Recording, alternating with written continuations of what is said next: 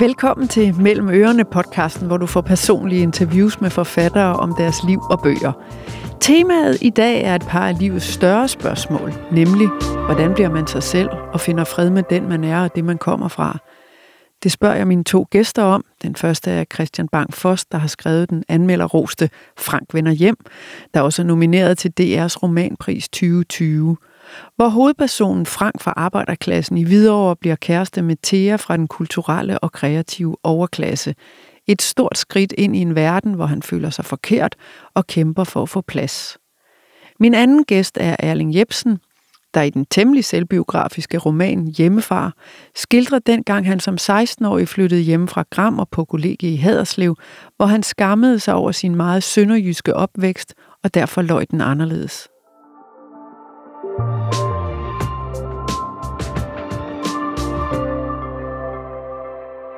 Velkommen Christian Bangfoss.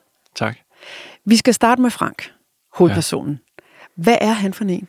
Jamen, han er en mønsterbryder, som øh, kommer fra et socialt belastet hjem og begynder på universitetet, hvor han, han får en kæreste fra, fra overklassen.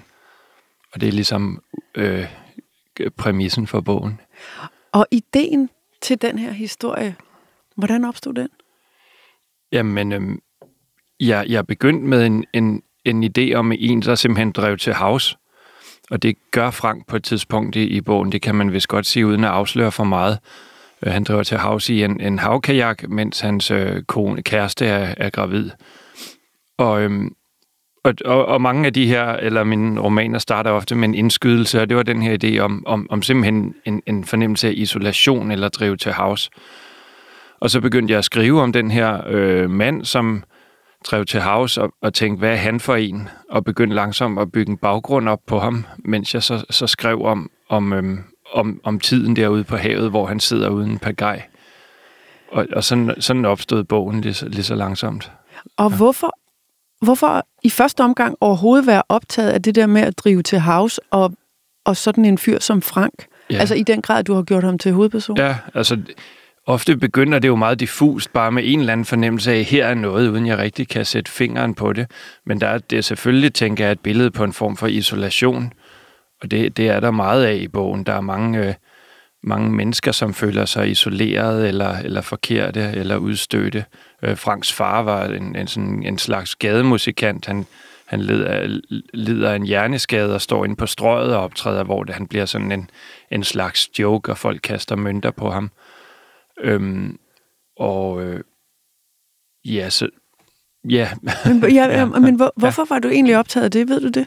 Fordi du kunne også være optaget af en, der havde et omrejsende Tivoli, eller en, der rigtigt, rejste til ja. Afrika, eller ja. en kvinde, der øh, startede på HF, eller... Mm. Altså, det kunne være så meget. Ja. Mm, det er svært at sige, hvor, hvor de der impulser kommer fra, altså, og hvad det præcis er, der, øhm, der gør, at jeg vælger at beskæftige mig med det. Det er jo det er jo heldigvis det, der er med bogen, at, at det kan jo bare gøre, uden at skulle retfærdiggøre det. Men, men uden altså, at svare på spørgsmål uden, at svare på spørgsmål, karakter. Ja. Men, øhm, men altså, der har jo været noget med, øhm, med den historie der, med, med, det, med det spænd mellem de to, mellem, mellem de vidt forskellige baggrunde, som har interesseret mig. Altså, øhm, jeg tror, jeg tænkte meget på, at da jeg skrev den, hvor forskellige mennesker er, ikke? Og, og ligesom hvor vigtigt det er i, i konflikter, og så ligesom have, have i mente, at vi kommer fra, fra meget forskellige steder. Det tror jeg bare er noget, jeg selv ligesom har også erfaret efterhånden, som, som jeg er blevet ældre, ikke? Og, og det vil jeg gerne have med. Så det var en af de ting, jeg har tænkt i hvert fald. Altså i virkeligheden, ja. at der er brug for sådan en rummelighed. Altså vi skal se på andre med rummelige øjne, eller når du, er det det, ja, du mener? Ja, fordi at, at, at der er jo, altså alle konflikterne i bogen er, har jo ikke nogen decideret skurk. Altså, det, det, folk gør jo sådan set, hvad de mener er bedst, men de har bare nogle meget forskellige øh, udgangspunkter og forstår ikke rigtig hinanden. Øh, ja, og jeg tænker, at, at derfor var det også interessant, efter at have fundet på ham med fyren, der driver til havs, så at give nærmest starte en generation tidligere med, med forældrene, også med hans, øh, med hans partner, fordi at netop at vise, hvor meget man egentlig har med ind i et forhold, og, og hvor meget det kan spille ind, den baggrund, man har. Ja, og det er jo virkelig et klasse, fordi Frank er jo mønsterbryder, Altså som sagt, arbejderklassen i Hvidovre kommer han fra. Han er ja. den første i familien, der kommer på universitetet. Mm. Øh, han er usikker på sit eget værd og, ja. og, og sin ret til at være i den intellektuelle verden, og som vi skal ind på lidt senere, så i virkeligheden også sin ret til at være i Theas familie, som jo er ja. et helt andet luftlag end hans egen. Men vi skal, vi skal høre et klip fra lydbogen her, læst op af ja. Peter Vinding, som på, på en eller anden måde kan man sige, måske som i en marketerning beskriver Franks ja. følelse af, hvordan han er i verden, og hvor usikker han er på sin egen plads. Det kommer her. Frank kom som den første i sin familie på universitetet. Til forelæsningerne havde han ofte en følelse af, at han ikke hørte til, at han snart ville blive afsløret som et indtrængende fremmed element. Nogen, der repræsenterede en højere instans, ville komme og prikke ham på skulderen og sige, at det desværre var en fejl, at han var blevet optaget. Man måtte bede ham om at pakke sine ting sammen og forlade auditoriet. Han havde mareridt om, at forelæseren pludselig ville pege ham ud fra sit kateter og sige, og for øvrigt vil jeg så gerne vide, hvad Rocktages søn bestiller her. Frank studerede litteraturvidenskab på KUA. Blandt sine medstuderende, der lod til at have overtaget pladsen på universitetet fra deres forældre, følte han sig som en indtrænger. En del markører, oftest af meget håndgribelig art, kunne han tilegne sig.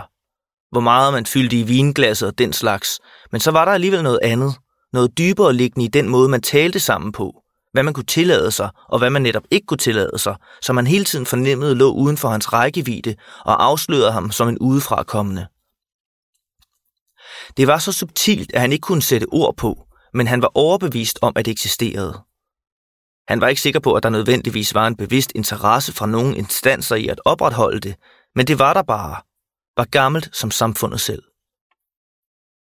Det var en følelse af berettigelse, af at ens tilstedeværelse var naturlig og ønsket, som Frank fuldstændig manglede. På fine restauranter og hoteller frygtede han, selvom han iførte sig sit pæneste tøj og pussede skoene, at blive vendt i døren, i det han prøvede at træde indenfor. På universitetet gjorde det sig også gældende omkring alle hans skriftlige arbejder og mundtlige præstationer. Han følte, at han var en bedrager, der kun mimede det, de andre gjorde, uden at have forstået de dybere liggende sammenhænge. Ligegyldigt hvor meget han studerede, følte han, at det han producerede var sammenflikkede falsknerier, og han i virkeligheden ikke havde fortjent sine høje karakterer. Det er ikke nemt at være frank, fornemmer man jo. Hvis mm. vi bare lige laver en hurtig afstikker til dig selv, så er ja. du jo fra den øvre middelklasse, du ja. er opvokset i København, ja. du har haft en masse småjobs, du er uddannet på forfatterskolen. Ja. Har du egentlig altid følt, at du kunne begå dig i alle de forskellige miljøer, du har været ind og ud af i dit liv? Altså, svaret er både ja og nej, fordi øh, jeg synes faktisk, jeg er ret god til sådan at, at begå mig og tale med, med folk, øh, som de nogle engang er, hvis jeg lige skal rose mig selv. Men samtidig har jeg jo også altid, altså jeg droppede jo ud af universitetet, der jeg begyndte at studere øh, fysik og droppede ud og har haft netop de her jobs, hvor jeg aldrig har været der mere end et år, så jeg ligesom tænkt, nej, det orkede jeg ikke mere. Så på den måde har jeg, har jeg haft svært ved at finde ud af, præcis sådan, ja, med en kliché, hvilken hylde jeg skulle på. Faktisk indtil jeg kom ind til forfatter, på forfatterskolen, hvor jeg, øhm, jeg faktisk følte mig hjemme og, og, og mødte nogle, nogle mennesker, som jeg kunne tale med om litteratur. Øhm, så, så svaret er både ja og nej. Altså, men har øhm, du altid ja. følt, at du kunne de sociale koder? For det er jo dem, Frank lidt slår sig på. Ja. Altså, så uanset hvor du har været, har du så følt, at du vidste, hvad du skulle sige, og at du var accepteret og havde lov til at være der? Jamen, jeg har en overoptagethed, tror jeg, af, af sådan noget med, om, om tingene nu foregår helt korrekt, og, og kan, kan fokusere meget på det også efterfølgende, hvis jeg har været i en social situation. Har jeg tænkt på, var det nu, var det, nu det rigtige, eller var det nu korrekt at gøre på den måde? Øhm, så øhm, jo, jeg, jeg synes da næsten hver dag, at man er i en situation, som på en eller anden måde skuer, eller som man kan tænke tilbage på at ærge sig over noget, der gik galt. Øhm, altså socialt set? Ja, socialt set, ja. Øhm, jeg tror også, det er derfor, der er også en begravelse i Frank vender hjem. Der er mange be- begravelser i mine bøger, og det er jo også netop en situation, som har mange koder. Det har kirkerummet jo også, og, og det er vigtigt, at man gør det rigtige. Og det, det er jo sådan, typisk sådan et sted, hvor det er virkelig ærgerligt, hvis noget går galt. Og, og det, det, de her små, små fejl i det sociale har jeg altid øh, været opmærksom på. Mm. Og hvordan synes du, altså, bruger du lang tid på at analysere din egen sådan sociale færden efterfølgende? Ja, øh, øh, forfærdelig lang tid, ja. Hvorfor? Det, Hvorfor det? Jamen, det er et godt spørgsmål. Altså, øh, Det, det, det bliver jo nærmest sådan noget, øh, sådan, øh, hvad kan man sige, sådan psykologbænkagtigt, ikke? Men, men altså, det kan jo godt være, den der korrekte på bund af en eller anden øh, usikkerhed, hvis det endelig skal være. Eller nu er det jo ikke en bænk, man sidder på, psykologen. Øh, Nogle gange er det. En, Nogle er gange det, er det en stol. ja, jeg forestiller mig en briks, ja. ja, en stol, ja. Men, øhm, men det, altså, hvis vi nu skulle drage paralleller til Frank, så er det jo, altså, er det jo ofte en, øh, at de, de der koder eller mønstre ligesom er, er rare at have, fordi at, at det giver en, en, en, en form til, til samværet. Men det, kan jo, det åbner også en mulighed for at falde igennem mm. og gøre en usikker. Ja. Men samtidig findes det, det formløse samvær jo heller ikke. Nej. Altså, kan du huske dengang man var barn, og så kom man med nogen hjem fra klassen, mm. eller fra spejder, eller håndbold, eller ja. hvad man nu gik til sådan for første gang, Ja. hvor man jo også bare, jeg husker det ret tydeligt, nemlig det der med, at man har slået alle antenner til, Mm. og var det nogle søde forældre, eller nogle skrabbe forældre, om, om måtte man komme ind i den fine stue, det var der jo nogen, der havde Mm. en fin stue, hvor man, børnene ikke måtte være, eller havde de lyst rugbrød kun, ej, hvor Ja. mærkeligt, fik, Mm. havde de ikke mørkt rugbrød, altså allerede dengang, sådan var det i hvert fald for mig, havde man jo an, antennerne ude for at finde ud af, passer jeg ind her? Mm. Altså, havde du, kan du huske den oplevelse helt fra barn også, at, at du var optaget af, om du passede ind og gjorde det rigtige? Ja, øh, det, det kan jeg sagtens huske, øh, om man nu blev, blev accepteret der, men også den der fornemmelse af nogle gange, at der var noget galt i hjemmet, man kom til, ikke? Altså, hvad det nu kunne være, eller der var en anden konstellation, ikke? Eller De gjorde tingene på en anden man måde. gjorde, men de gjorde det på en anden måde, ikke? Og ja. øh, man kunne måske mærke nogle konflikter der også. Øh, men men jeg, jeg synes jo også, at man har det fra sin egen familie, i hvert fald min familie, som, hvor at, at, at, at der er jo også en, en stor spændvidde bare mellem mine bedsteforældres øh, hjem med, hvordan, hvordan det var der, ikke? Øhm, altså forskellige kulturer, som man så oplever og skal Ja, navigere i. ja. Eller ikke navigere i, men i hvert fald ja, Men Frank, han er jo på hårdt arbejde, ikke? Også Mm. fordi han møder Thea, som er fra en af landets rigeste familier, og hun er dannet, og hun er kulturel, og øh, som han skriver, eller som du skriver, Ja. Franks blik på hende er sådan her. Hun tilhørte et andet element end ham. Han var en fisk nede i vandet, mens hun stod op på landjorden i solen. Og det sidder man jo også som læser og tænker, ja. Altså man forstår måske godt, at Frank gerne vil være kæreste med hende. Mm. men, men hvad vil hun med ham? Jamen, jeg tror for hende er det nærmest en form for, for frigørelsesforsøg, eller en form for oprør. Altså, hun har jo hele tiden prøvet at på en eller anden måde bryde ud af, af sin familie, på, eller, eller gøre oprør mod dem, men problemet er også, at de er så rummelige. Altså, hun begynder for eksempel i, øhm, at komme i ungdomshuset og På Jagtvej 69. på Jagtvej 69, ikke? Og, og det synes hendes far er fedt. Overvejer Ej, hvor egentlig, at, ja, ja, om de kunne, måske kunne købe ungdomshuset. Øh, det var på det tidspunkt, hvor et kommunen satte det til salg. Ikke? Så, så på den måde har hun, har hun ligesom, prøver hun hele tiden at, at, at finde et eller andet rum uden for familien også. Ikke? Og der bliver Frank så også på en eller anden måde et, et, et, et, billede på det. Og indtil den her krise opstår under øh, graviditeten, ikke? hvor han forsvinder. Ja, Hvor at hun så alligevel synes, at det bliver for meget eller for utilregneligt. ja. Men der er jo en scene, hvor man... Altså, jeg blev nærmest helt svedig ned ad ryggraden mm. i medfølelse med Frank, fordi han har det... Ej, mand, den, den Mm. er ond. På en måde er den rigtig ond, fordi han skal jo møde hendes familie. Ja, Og de har selvfølgelig sommerhus.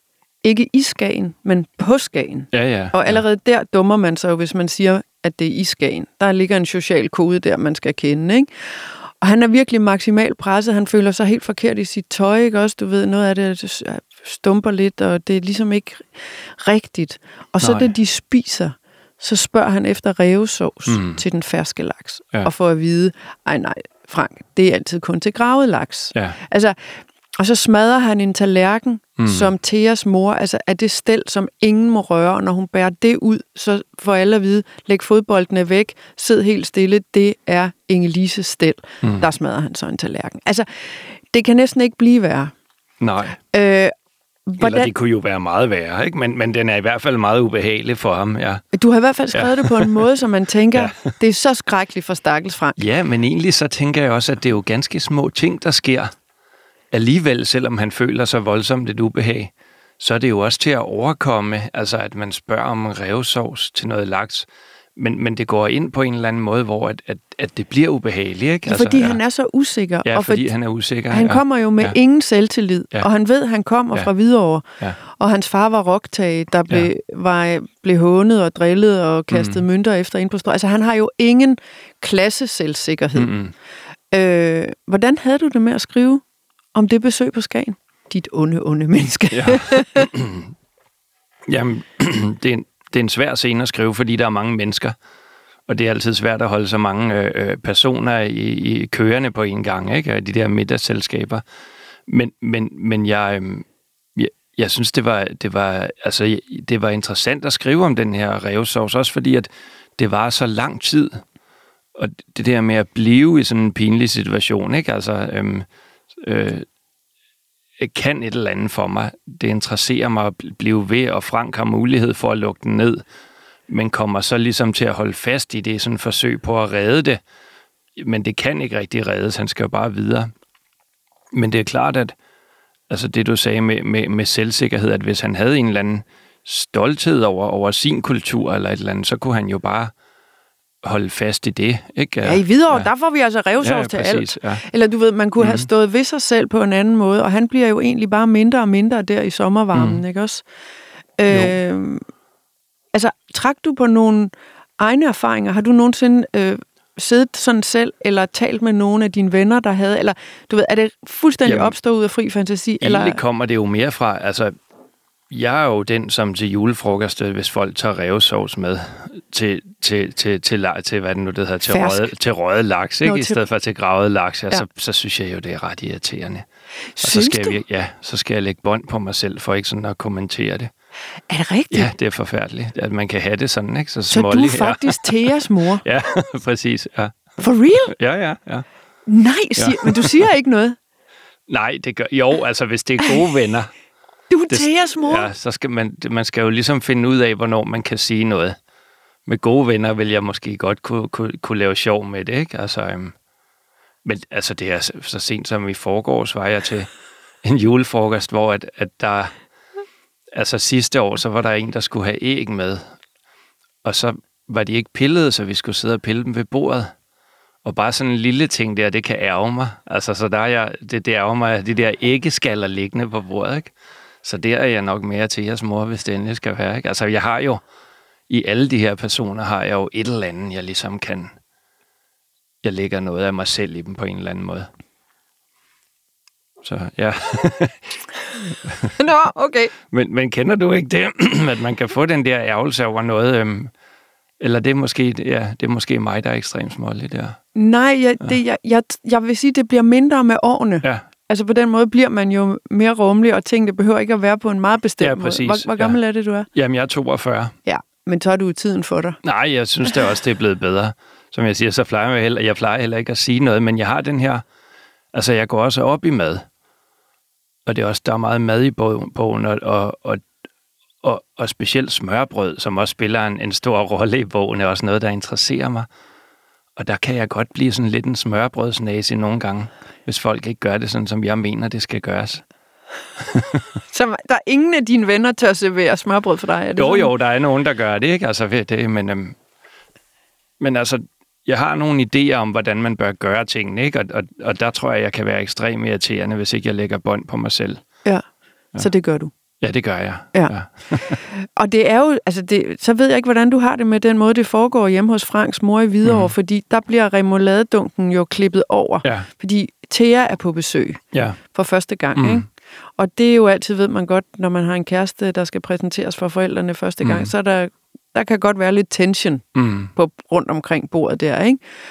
Og så er der ikke, det kan ikke få det sidste remoulade ud, så Mm. moren går bare ud i køkkenet og klipper den over, Ja. og stikker en ske i, så de kan få Ja. det, altså, puha, ikke også? Øhm, det tænker jeg så, det må, det må man ikke i din verden, vel? Jo, det, må, det synes jeg godt, man, Nå, det må man kan. godt. Ja, fordi altså, det, den er ligesom... Øhm, på en eller anden måde er der noget dejligt praktisk over det.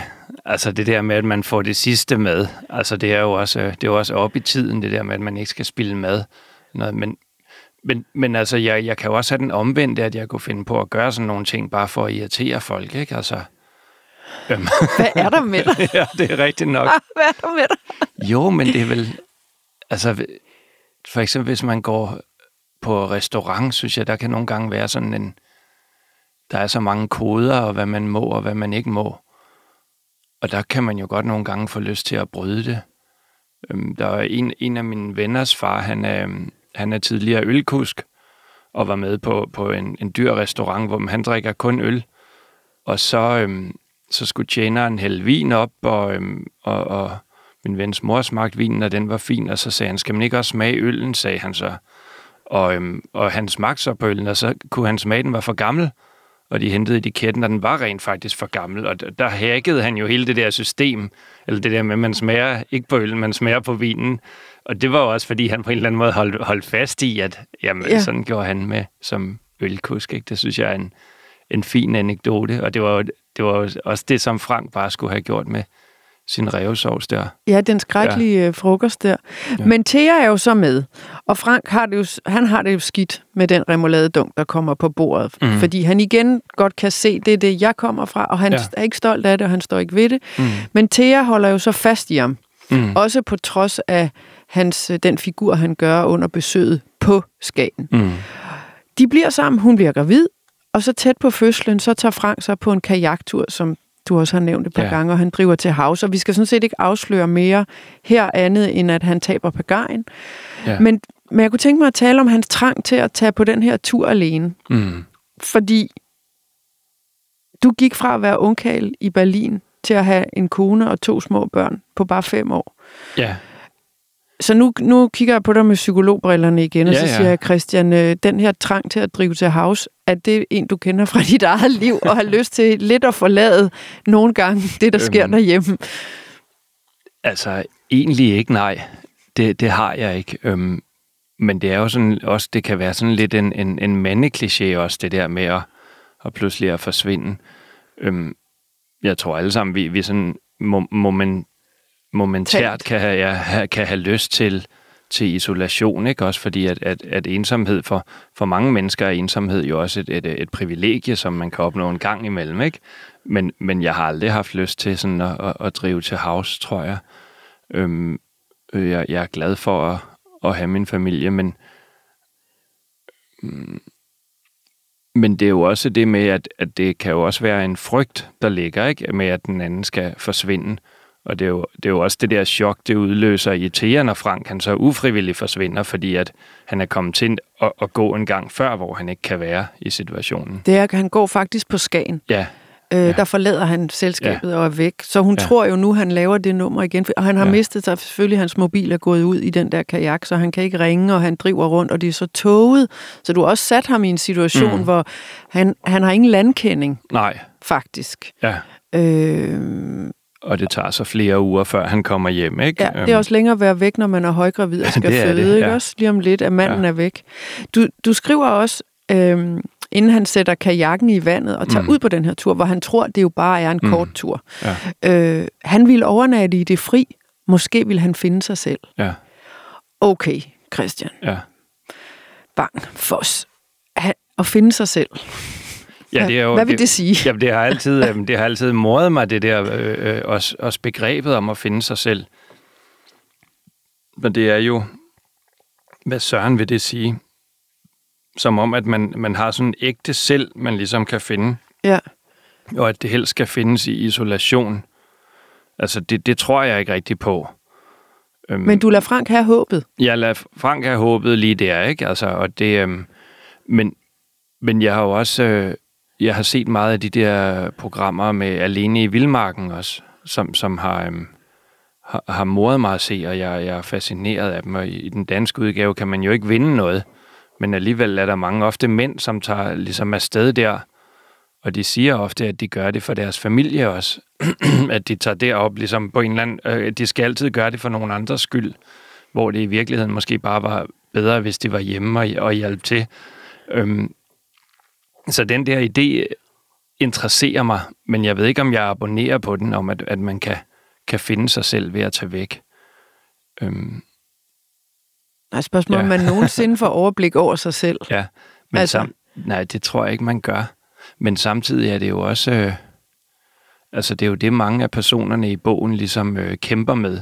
Eller det, det at finde sig selv er jo en kliché, men de prøver ligesom at finde, nu siger jeg bare en ny kliché, men en anden, en plads i livet, ikke? Og, Ja. og, øhm, og, og det er jo også det, som, som Frank har et ønske om hele tiden. Øh, men, men det er jo, det bliver jo også fatalt, fordi han netop tror, at han bare kan, kan gøre det ved at, øhm, at gå væk. Altså, og det er jo det, der også har, har gødet jorden for, for problemerne. Det er det, han gjort en gang før. Ikke? Man, man skal jo blive. Ja. Og du lader ham jo lande på en øde ø. Ja. Øh, hvorfor? hvorfor? Hvorfor lader du ham ende der i, en, ja. I, en, i nogle dage eller et stykke tid? ja han, er, han er i en fuglekoloni, ikke? hvor der ikke kommer nogen mennesker og må overleve der. Af æggene? Ja, han spiser rå æg. Øhm, jeg ved ikke, hvorfor han skal... Det er jo det er igen, er det noget med, at, at, at den der overlevelsesting har, har interesseret mig. Er det noget med at gøre, at du selv har været rigtig... Altså, du har jo taget ja. Ture til New Zealand, Ja, ja, hvor du det- har fisket og ja, været alene. det har jeg gjort, da jeg var, da jeg var alene, ikke? da jeg var single. Der, der tog jeg til månedsvis af gangen til, til New Zealand og, øhm, og fiskede der. Det, det lyder ekstremt sært, ikke? men jeg fiskede med flue dernede.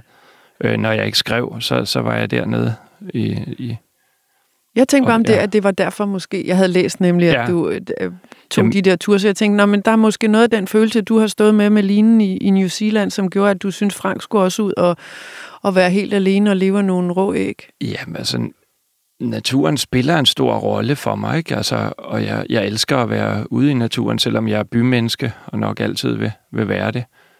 Øhm, men, men at kunne, jeg er svært ved at gå ind og sige, at han skulle ud på den ø præcist af den og den grund.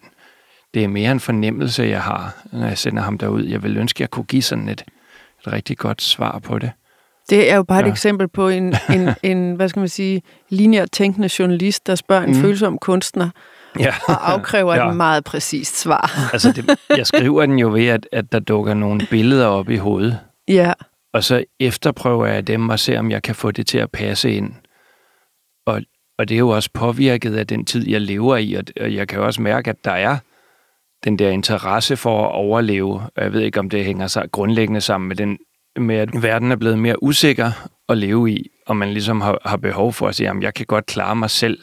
Men det kan man jo også se i, i, i fjernsynet bare der, at, at der er det her behov for at, at kunne vise, at man kan overleve den interesse for det. Øhm, og, og den går jeg så ind i og det gør Frank jo. Ja. Altså, øh, og som titlen indikerer, så tænker jeg, at den ender vel, uden at vi skal sige for meget, men den ender vel på en måde lykkeligt, fordi at vende hjem, det er jo mm. Positivt lavet. Ja, det tænker jeg også. Altså, den, Frank han har jo haft det problem også hele tiden, at, at han vil have folk tror på ham. Øhm, Ja, hvad der er sket, mens hvad han har været sket, væk i ikke? der er, ingen, der er ingen, der tror på ham, når han kommer hjem grundlæggende. Og, øhm, Og de tror, han egentlig bare er stukket af, ikke også? Og, Jo. Og at de tror ikke på, at han har drevet rundt uden pagaj. det, der, det, det, det tror de ikke på. Og, og der har han det her behov for at få ret. Og, øhm, og det kan jo være ødelæggende også nogle gange, selvom man har ret. Øhm, apropos øh, de pillede æg eller til julefrokosten, ikke? hvor det skaber mere dårlig stemning, eller et eller andet, hvis man sidder og starter en diskussion om, hvorfor man skal pille dem, inden man sætter dem på bordet. Men, altså, men det er bare en større skala, det her, fordi at det handler om, om, om et, et nyfødt barn, og, og, øhm, og Franks plads i familien, og, og der løser det sig egentlig øh, bedre for ham, når han opgiver sit, sit, sit ønske om at få ret, og bare siger, okay, men jeg ved med mig selv, jeg har ret, og så må folk tro på mig eller lade være. Øhm, Så er, er det en, mm. en sejr eller et nederlag? ja, Og det tænker frem til jeg det? Ja, må være en sejr. Det der med, at andre ikke skal give en ret.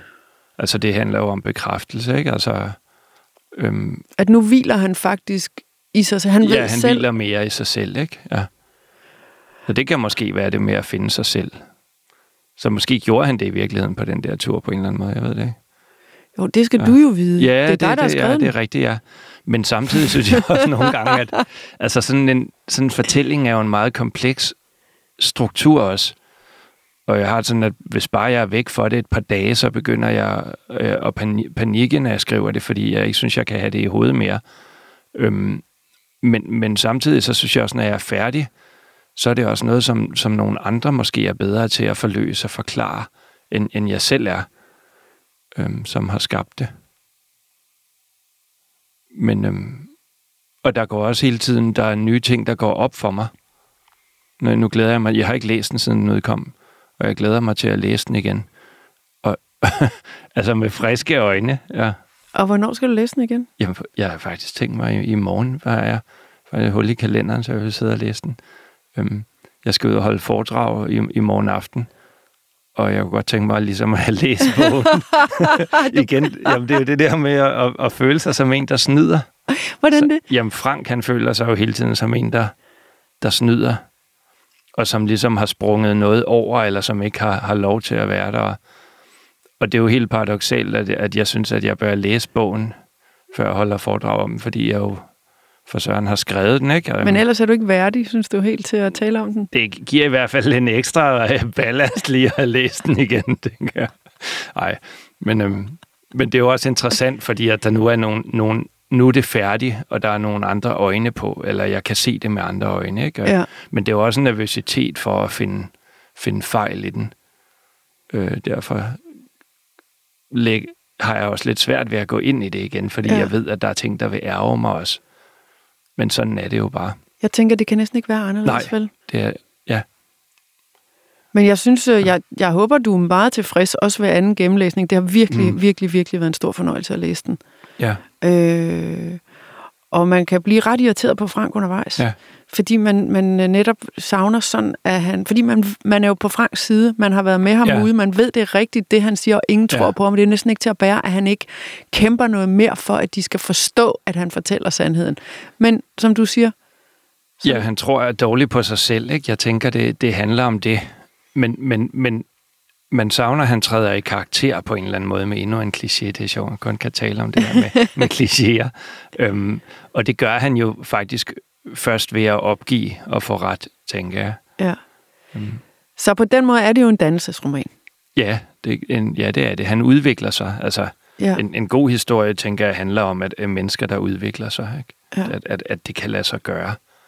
Øhm, og, og hvis det var en rigtig tragedie, øhm, så ville han jo så ikke kunne udvikle sig i forhold til de øh, mod, den modstand, han møder. Men hvis han ikke formåede at udvikle sig som menneske og lede nederlag, så ville det være en tragedie. Den er sat meget op som en tragedie, men fordi han i sidste øjeblik øh, formår at ændre sig, eller langsomt ændre sig gennem de her begivenheder, ikke? så er det en form for lykkelig slutning, tænker jeg. Og tak for den. Mm. Velbekomme. Og held og lykke Tak. med gennemlæsningen. Tak. tak fordi du kom, Christian. Selv tak.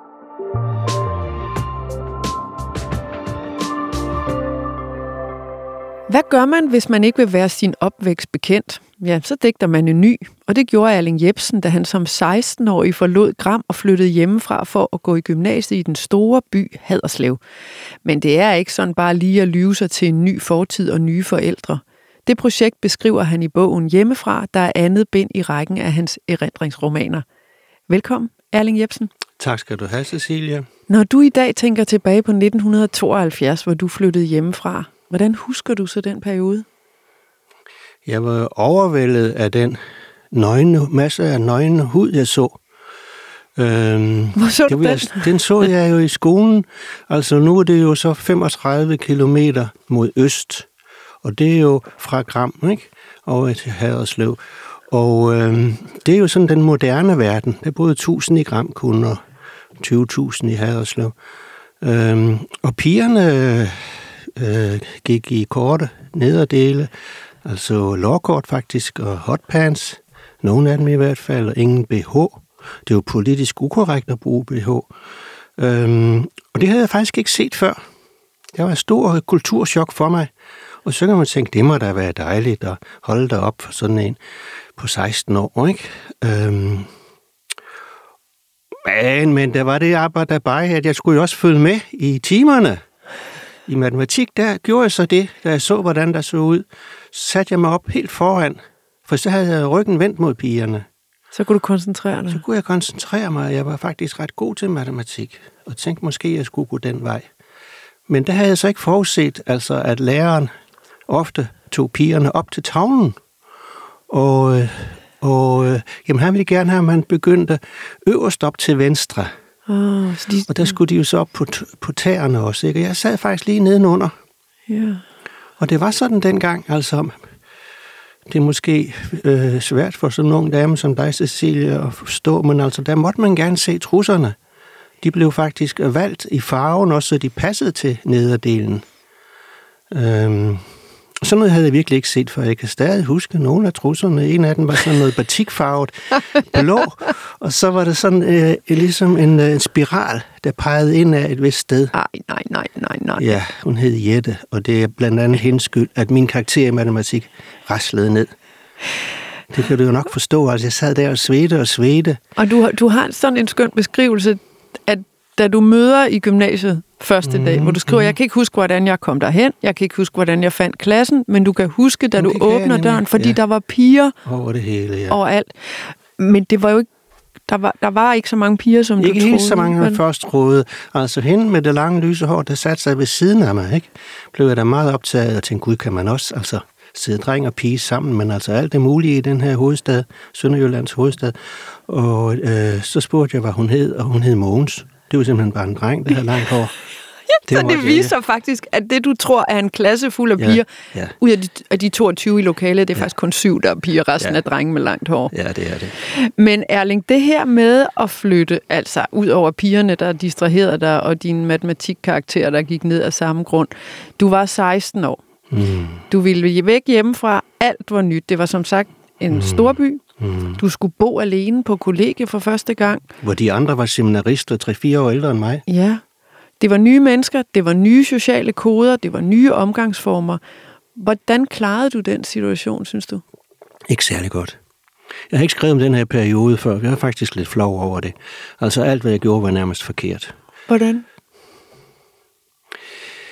Jamen altså, jeg var jo opdraget til og, og kunne klare mig ude i, i den store verden. Ikke? Øh, mine forældre ville jo gerne hjælpe mig, og det var sådan noget med for eksempel... Øh, ja, man måtte ikke sådan tage hårdt på en pige, eller sådan holde hende i armen, fordi så blev armen sådan nærmest blå. Sådan var pigerne meget følsomme.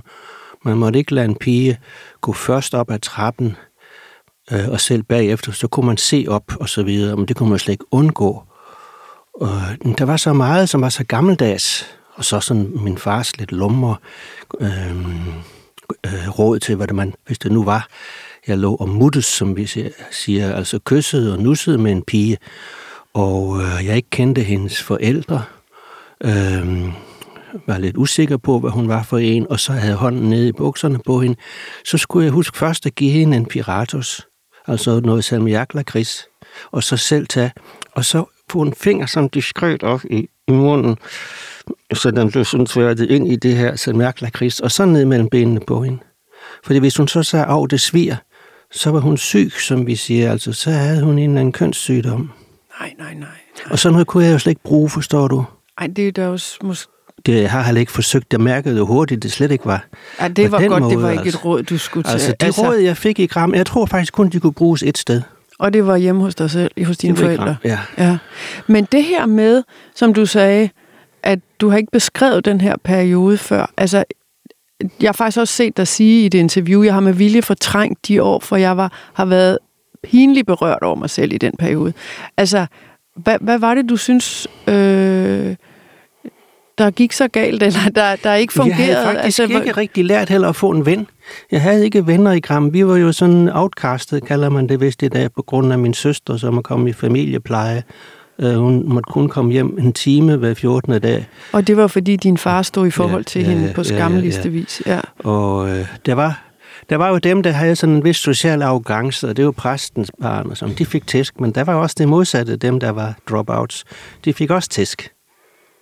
Det var jo også, ikke? ja. Og, øhm, og så jeg havde ikke lært, altså det der med, hvordan man får en ven. Øh, jeg, jeg havde ikke lært det sociale. så, så jeg, jeg, jeg var simpelthen ensom rigtig meget. Øh, det prøver jeg at skrive. Det er faktisk svært at skrive om ensomhed. Man bliver sådan også lidt en drømmer, ikke? Mm, det er smerteligt at være ensom, og så længes man jo lidt hjem. Det gjorde jeg da, men når jeg så kom hjem, så blev jeg jo så forfærdelig øh, jaloux på deres hund. De havde fået en hund. Ja, dine forældre får en hund, Ja, lige efter jeg flyttede hjemmefra. Min mor kaldte mig jo ellers altid vores lille dreng, for jeg var en efternøler. Men nu kaldte hun hunden for deres lille dreng. Ja. Og den fyldte så meget, den lyttede altid til, hvad min far sagde.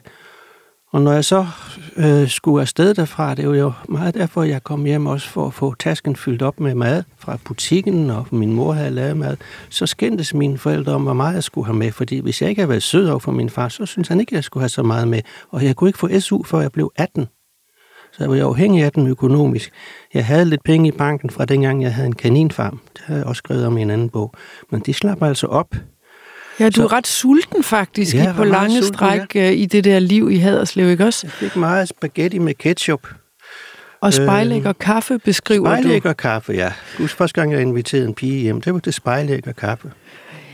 Og du kunne jo være, altså fordi du er jo ret udfordret faktisk. Altså både ja. Det der med at få en ven, og jeg tænker også, du har nok også været lidt irriterende at gå i klasse med, ikke også? Fordi du har meget travlt med, især med dansklæreren, og som du synes udlægger klassikerne mm. på en forkert måde, eller i det hele taget beskæftiger han sig ikke nok med, med de litterære klassikere, som Nej. spillede en stor rolle for dig. Ja. At du er meget, hvad skal man sige, du lufter hele tiden din store viden. Det gør jeg. Tænker du, at, du, Jeg at det, heller ikke været nogen nem elev, især ikke for dansklæreren. Det hang sammen med, altså, at jeg, jeg havde en vis status i øh, realen øh, hos netop dansklæreren. Fordi hun gik sådan kronologisk frem, og jeg forberedte mig rigtig godt. Hvis for eksempel, Henrik Ibsens far havde en lille gømmandsbutik øh, med det. det ved jeg ikke. Men det synes, det synes vores nye dansklærer der, som var helt ung lige nu, den faktisk ikke var så spændende. Nej. Altså, det var tekstanalyse, og vi skulle øh, læse reklamer og ugeblade, og jeg ved ikke hvad. Og du er meget utilfreds med det, Ja. og, I, og, I, og I har jo simpelthen en ongoing... Har- Øh. ja, han var heller ikke særlig godt forberedt altid. Jeg forberedte mig ind i helvede for at overgå ham, og jeg ved da fra mine klassekammerater, dem jeg stadig ser, altså at han lige stod sådan og tørrede sveden af panden, fordi jeg satte ham virkelig på arbejde, og jeg afbrød ham når som helst. Og øh, jamen, jeg har været det, vi dernede kalder en klugscheißer. Altså, det er endnu værre end en besserwisser. Ja. Jeg ikke, hvad kalder man det her København? En, øh, Ja, hvad hedder sådan en? Karl, en Karl Smart? Karl nej, Smart, nej. nej. Kloge åge, Ja. måske. Ja.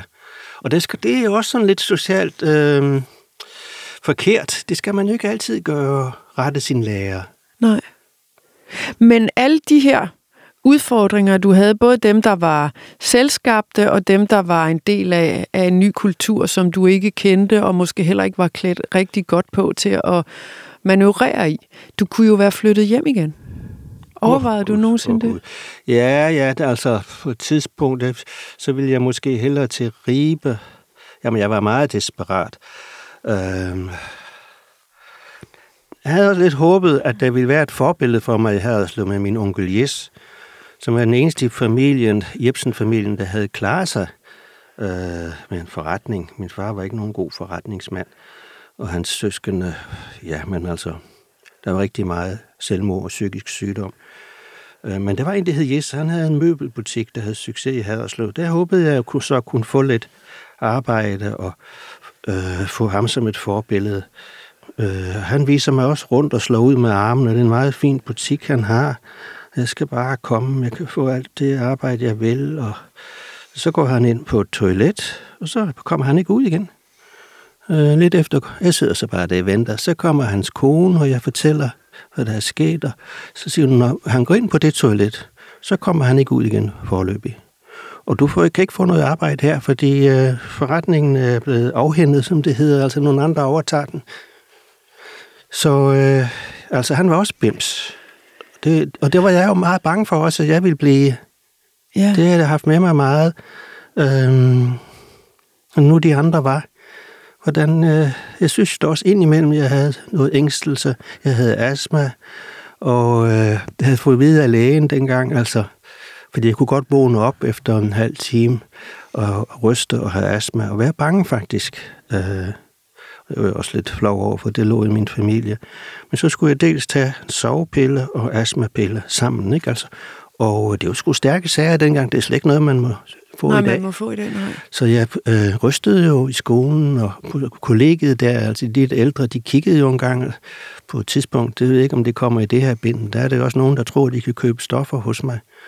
Det er ikke med i den her. Nej, Det kommer i den næste. det kommer i det næste, ja. Men, men, men på et tidspunkt, så siger du jo i bogen til dit spejlbillede, hvis man ikke kan lide sin baggrund, så har man lov til at lave den om.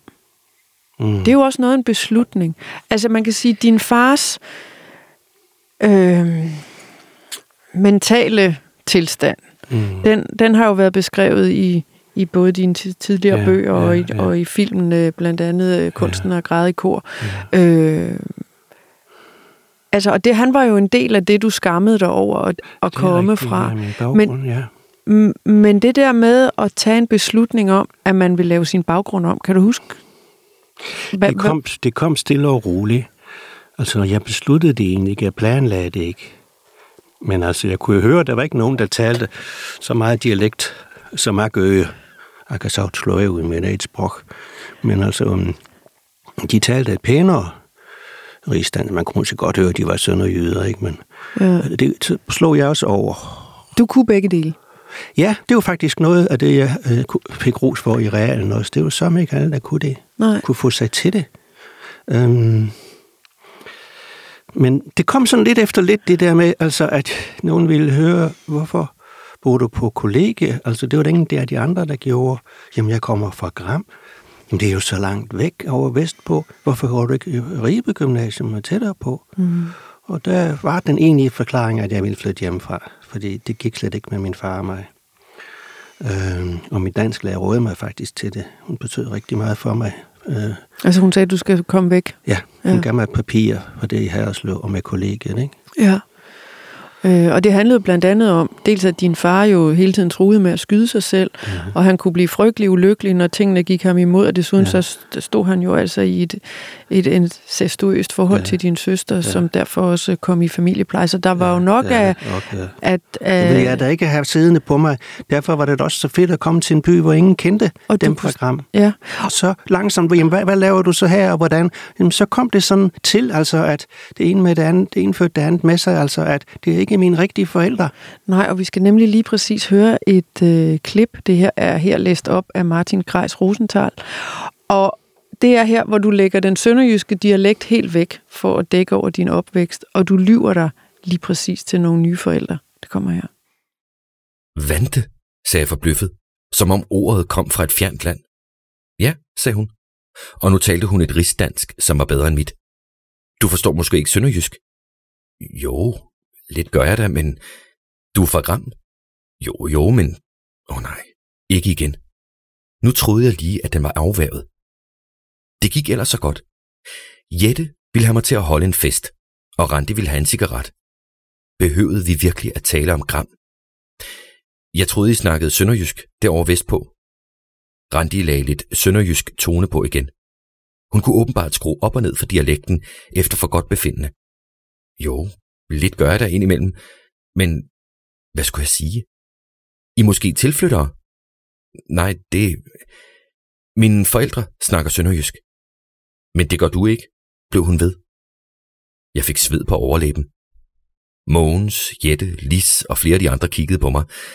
Randi ventede på svar. Ja, nej.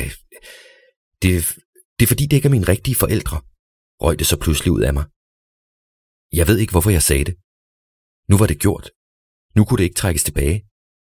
Okay, du er adopteret. I samme øjeblik hun sagde det, strømmede der medfølelse mod mig fra alle omkring mig. Jeg nikkede ivrigt. Hendes øjne blev kærlige og omsorgsfulde, og det var næsten rørende, som alle sad og nikkede forstående. Især pigerne. Nå, Erling, og så er det jo, du bilder dine klassekammerater noget ind. Jeg følte selv, det var sandt. Det er jo det, altså, sådan kan man godt have det. Øh, sådan har jeg i hvert fald haft det nogle gange. Altså, at jeg er i virkeligheden København, og jeg er født i København. Og mine forældre i Kreml. det, er, det, det kan ikke være mine rigtige forældre. Øh, jeg følte i hvert fald ikke, de var fine nok til mig. Og, og så, hvem er du så? Og så videre. Jamen, øh, så havde jeg set noget i tv om øh, Verdensbank-demonstrationen. En meget voldsom demonstration, og der blev kastet Molotov-cocktails. Og, jamen, så fandt jeg sådan langsomt på, at det var jo så øh, mine forældre i København, øh, som havde været med til sådan en demonstration. De var kommunister, og så min mor havde kastet med Molotov-cocktails. Ja. Og så var de så gået under jorden jo med, med mig. Ja. Og, og, og jeg skulle da i skole, de kunne ikke tage mig ud af skolen, og så måtte de jo sætte mig i pleje et sted.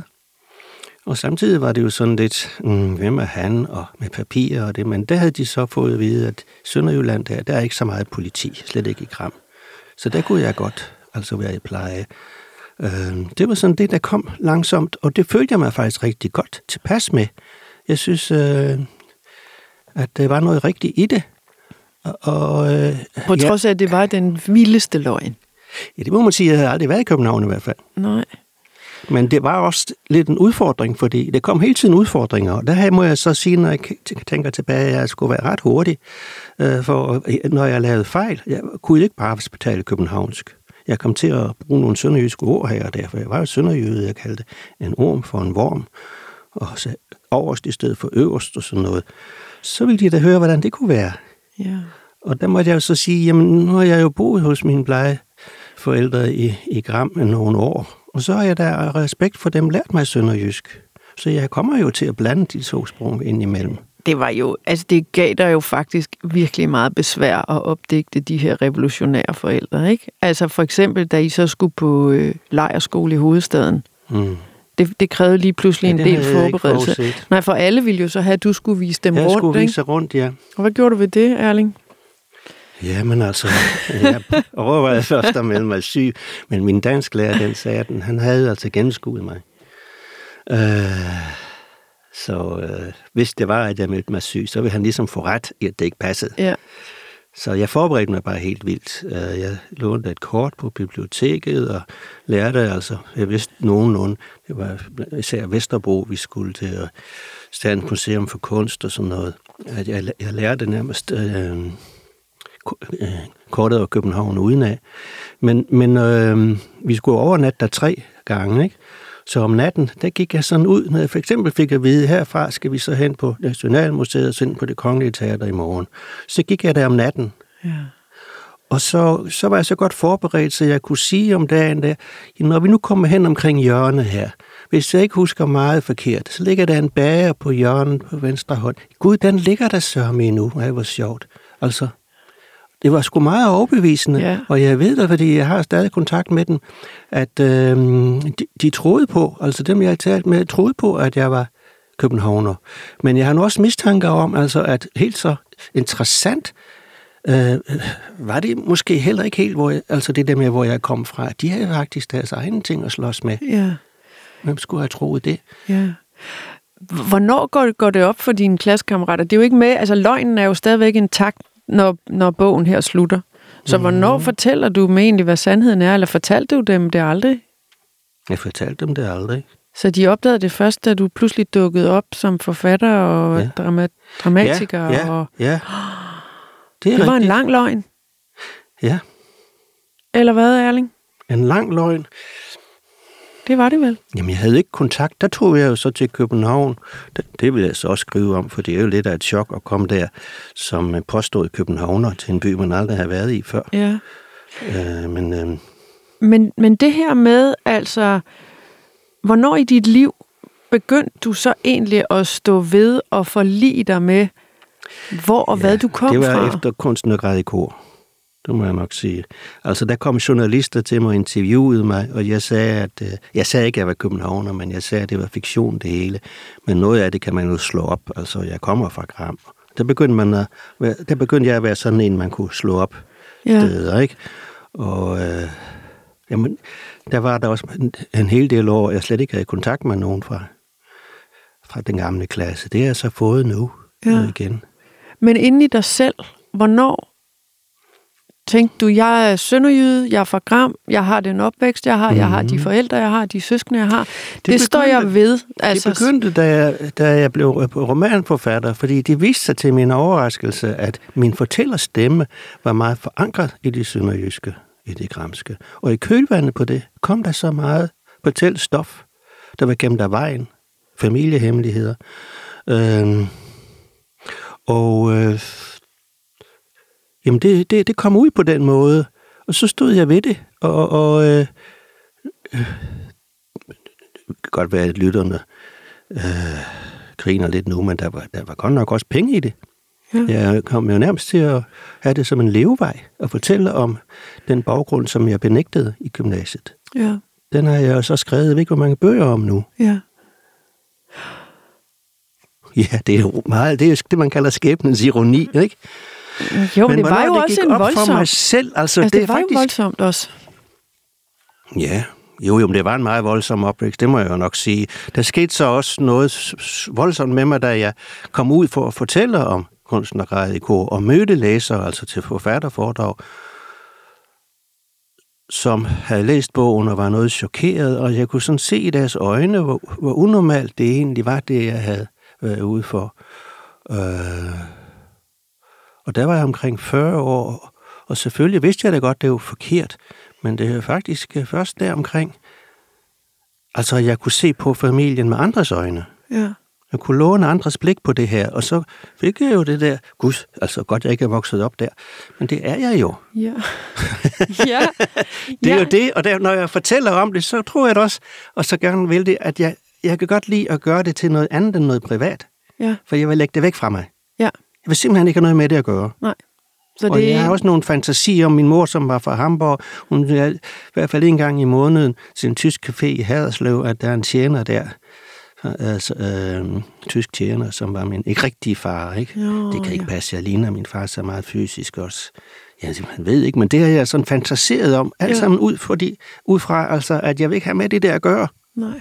Og nu bestiller du jo faktisk Nej, næsten ikke andet end at have med det at gøre. Nej, det er det. Er det ikke mærkeligt? Jo, men måske også meget logisk egentlig. Hmm. Altså, du skriver øh, i bogen her, eller du spørger, hvor lang tid tager det at flytte hjemmefra? Min rejse fra Gram til Haderslev varede en time, men hvor lang tid det tog mig at forlade byen, sådan for alvor, er straks vanskeligere at svare på. Til tider føler jeg, at jeg knokler med det den dag i dag. Ja. Det synes jeg er godt skrevet. Altså, Okay. at i, i fysisk øh, tid og kilometer, så er der en time. Ja. Men du er jo sådan set stadigvæk i Gram, ikke? Eller hvad? Jo, jeg, jeg, jeg har især diskussioner med min far hver dag. Om Som er natten. død. ja. Jeg er død siden 2001. Øhm, Hvad, hvad diskuterer du med ham? jamen, det er nogle samtaler, hvor jeg sådan ja, bad om noget anerkendelse, ikke fik det. Og han jordede mig som voksen, Ja, fordi han vidste bedre. ja, Det gjorde han jo ikke, altså. Om at skrive, for eksempel. ja. Det var ikke noget, som jeg vidste mere om ham. Øhm, jeg fatter egentlig ikke, at, at jeg kan tørste sådan efter hans anerkendelse. Øh, det, det gik, der gik øh, det lys op for mig, da en, en, øh, en af mine ældre søskende øh, var i Gram, mens min far levede, og, det, og, og øh, havde en søn med på 19-20 år. Og, øh, og, og, og den søn havde så fået at vide af sin mor, altså, at min far vist var ret spændende. Altså mine, mine søstre, er stort set alle, øh, stadig forelskede i min far, mærkeligt nok. Så han havde haft en eller anden magt over dem, jo ikke? Men øh, sønnen havde været i Indien og ville fortælle øh, morfar om det, og morfar ville slet ikke lytte, bare fortælle om sig selv. Og der havde sønnen så sagt til moren bagefter, jamen mor, han er jo bare en nar. Ups. Ja. Og det, hvorfor, hvorfor har jeg ikke set det? Hvorfor? Man kan da ikke have de lange diskussioner hver dag og om natten med, med en nar. Hvorfor vil jeg have en nars anerkendelse? Det fatter jeg simpelthen ikke. Har en bror, som slet ikke har det sådan. Altså, han er bare grinet af min far. Ja. Han, øh, han ved en masse om isolering. Og om øh, en gang han var hjemme, så skældte min far ud over, at der var en togrand, han skulle have skiftet ud. Og dem, der kom og skiftede den ud, de ville have alt for mange penge for den. Og min øh, bror, der ved alt om det, sagde, ved du hvad, det er ikke så mange penge. Det koster det. Nej, det gør det i hvert fald ikke, sagde min far så. Nå, men det er da også lige meget, sagde han så. Griner lidt. Ja. Så, det, er sådan noget, det kan jeg ikke, det kunne jeg ikke. Men tænker du, du når til et punkt, hvor du holder op med at diskutere med din far, og tænker, at du er den, du er, og du giver dig selv den anerkendelse, du har brug for? Eller hvad tænker du? Ja, det er jo det. Jeg skrev engang et skuespil, der hed Manden, der bad om lov til at være her på jorden. Jeg gerne ville have sådan et brev fra vor herre. Ja. Hmm. Ja. Jamen, det ved jeg ikke, Cecilia. Altså, nej. Om jeg nogensinde får. Altså, så er det så nogen, siger, hvis du får det, holder du nok op med at skrive. Det er faktisk en omkostning, jeg godt vil betale. Jeg, det- sådan, ja, jeg har altid gerne vil fortælle historie, jeg har behov for at fortælle historier, men lige det med at være forfatter, det ved jeg simpelthen ikke, om det har været så vigtigt for mig. Og øh, hvis, det kan, øh, hvis det kan give mig et andet, bedre liv, øh, og nu har jeg efterhånden også lidt opsparing og sådan noget, det tror jeg sgu godt, jeg vil betale det. For at få fred Ja, det tror jeg sgu med egentlig, din ja. far. Ja. Det er jo interessant, men altså, jeg vil sige, du har jo sagt, at du regner med, at den her selvbiografiske serie, der kommer en 5, 6, 7 bøger. Ja, familiehemmeligheder. Og det er Ja. ikke kun mine, det er også de mennesker, jeg møder undervejs, deres familiehemmeligheder. For Ja. det er jo noget, der optager mig meget. Det er noget, der bestemmer meget for, hvem vi er. Jeg Selvfølgelig. altid interesseret mig meget for det. Så hvorfor fortælle det, spørger folk. Men jeg skriver jo om det i en fiktionsform. Ja. Bytter rundt på navnen og sådan noget. Det er bare min pointe er, at det her er, kun nummer to. Ja, Og heldigvis, fordi jeg, tæ- jeg glæder mig til de næste. Men det må jo også betyde, at du regner med, ja, at der kommer jo. en del flere. Så Den første Gramhavet, det er jo sådan en slags opsamling over min tid i Gram. ja. Og så det her, der går jeg kro- kronologisk frem, det er kun et halvt år. nu, ja, nu er du flyttet hjemmefra. Ja, og så kommer der et halvt år mere fra gymnasietiden, Ja. ja. som jeg er i gang med nu. Du er gået i gang med den. Ja, Og hvornår kommer den? ja det går nok et års tid. Det har været en meget stor fornøjelse at læse den. Det glæder mig. Øh, og, og der står jo roman Ja, på forsiden. ja.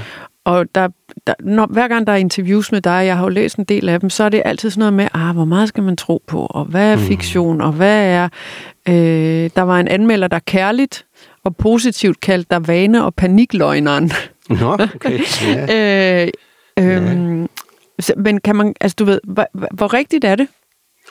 Jo, men jeg er vokset op i det indre missionske miljø og har været meget i missionshuset, og der citerer de øh, Johannes evangeliet, at øh, sandheden skal slippe jer fri.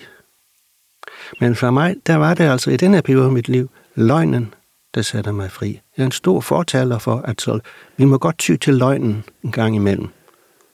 Jeg skabte mig selv en ny identitet, og det gjorde faktisk, at jeg kunne blive i Haderslev, ikke tog tilbage til Gram. Gud skal lov for det, ellers var jeg da gået til. Så løgnen har været en stor ven for dig.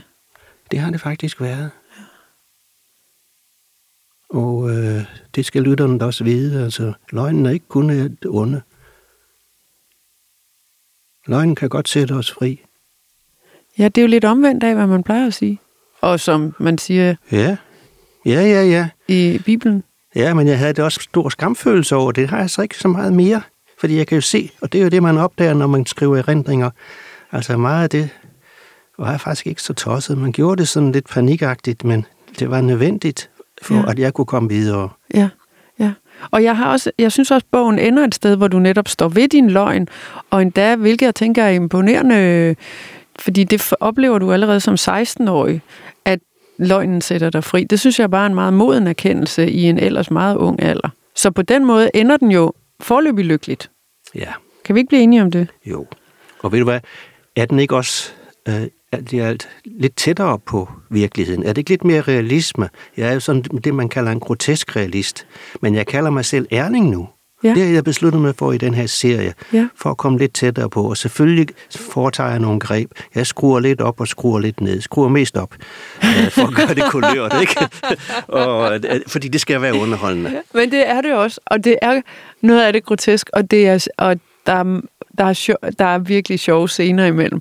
Og det er jo også fordi, du er så dejlig øh, uselvhøjtidelig. Så, øh, Tak skal du have. så tak for den her læseoplevelse, og, øh, og jeg vil glæde mig til træeren. Tak og fordi så- jeg måtte komme. Og, og vil du ikke have det godt? Jo, tak i lige måde. Jeg har det nu meget godt. Jo, tak. Jeg skal hjem og skrive, jo. Vi er tilbage igen om 14 dage, og det er med en rigtig krimi-podcast. Gæsterne er nemlig Michael Katz Krefeldt og Katrine Engberg. På genhør.